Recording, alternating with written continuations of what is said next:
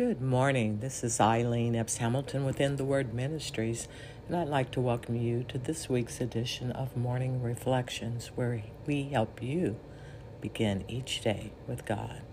We are excited today to continue in this series on obedience.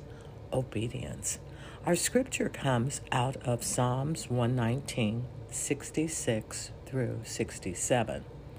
Teach me knowledge and good judgment for I believe in your commands.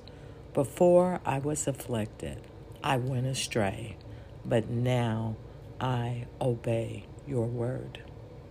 In his book, Think Like Jesus, pollster George Barna tackled a formidable question How do Christians develop a biblical worldview in a fallen world? But more than that, why is it important? How is it possible to be in this world but not out of this world? Our struggle with this dilemma is demonstrated by the world's inability to see believers as being different than others. The world labels Christian beliefs as intolerant and antiquated. Because of that, we believers often remain silent about our faith. The result is that we believers do not walk in the way that God would want us to be. We're not the salt that we're supposed to be, and our light has grown dim, as it says in Matthew 5 13 through 16. You are the salt of the earth, but if the salt loses its taste, how does its saltiness be restored? Barna offered several scriptural principles to guide us as we create a biblical worldview for our life. One of these principles is the importance of obedience. Obedience is more than just following the letter of the law, it is discerning what God wants and choosing to seek that outcome. Last week, we spoke about the beginning of Lenten season and the opportunity we had to focus on self examination and self denial. We said that it was a great time to talk about the topic of obedience and to address some of the issues that may cause us not to be obedient. We defined obedience as submission to authority. And that most of us, when we think about obedience, we think about its opposite, which is disobedience. Operating with that definition, people immediately view obedience as harsh and demanding. Their response is understandable and also very resistant. Resistance is anchored in our human desire to control our destiny. For the unbeliever and the believer too, this desire to control our destiny includes, unfortunately, living independent of God's rule in our life. This response, unfortunately, misses the intent of godly obedience. That's why we need a biblical view of obedience. How does God view it from His Word and His truth? In the Old Testament, obey is interpreted as to hear, to hear. It stresses not only hearing, but also understanding. As God spoke through His revelation, which includes his ways and his works, his people were able to hear and understand his desire for them. In Jeremiah 29 11, it says, For I know the plan I have for you plans for welfare and not for evil, to give you a future and a hope. In the New Testament, obey is not only connected with hearing, but also it means to convince and to persuade. Obedience is described as an attitude and a faith rooted disposition. it's an attitude and a faith rooted disposition. In 2 Corinthians 2 9, it says, For this is why I wrote, that I might test you whether you are obedient in everything. And the disposition, we can look at Philippians 2:12 that says, "Therefore, my beloved, as you have always obeyed, so now, not only in my presence, but also in my absence, work out your own salvation with fear and trembling." And that was Paul speaking to the church at Philippi, also the Corinthian text that we use. So, obedience is an attitude and a disposition.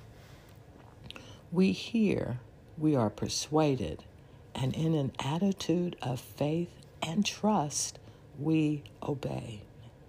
We hear, we are persuaded, and in a faith of an attitude of faith and trust, we obey.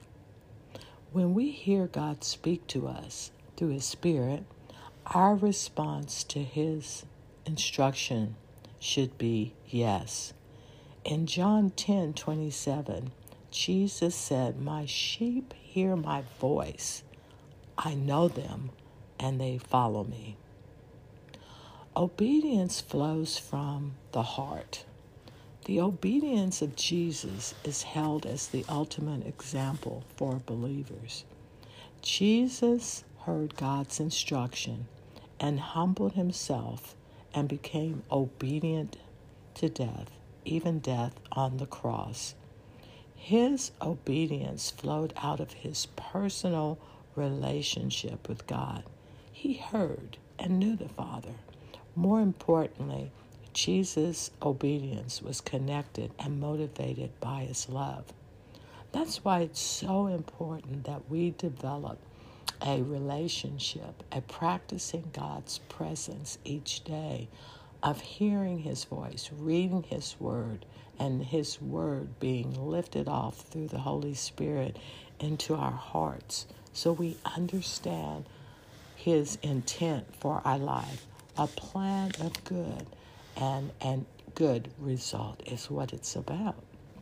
It's not about ruining our fun, but it's about helping us to live out the purpose that He has designed for us.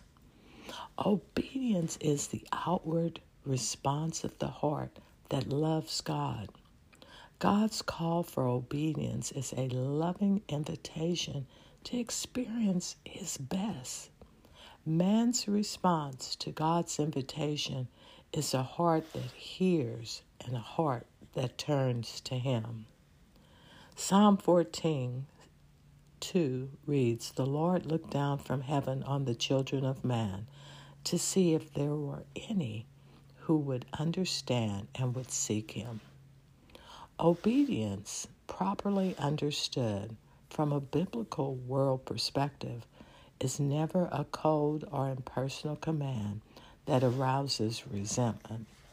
Our responsive obedience should flow from a heart that hears God's voice, feels God's love, and turns to Him.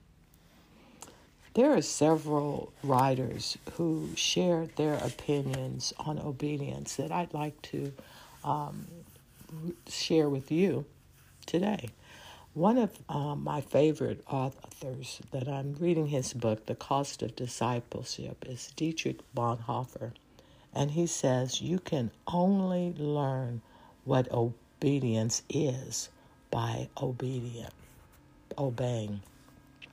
You can only learn what obedience is by obeying.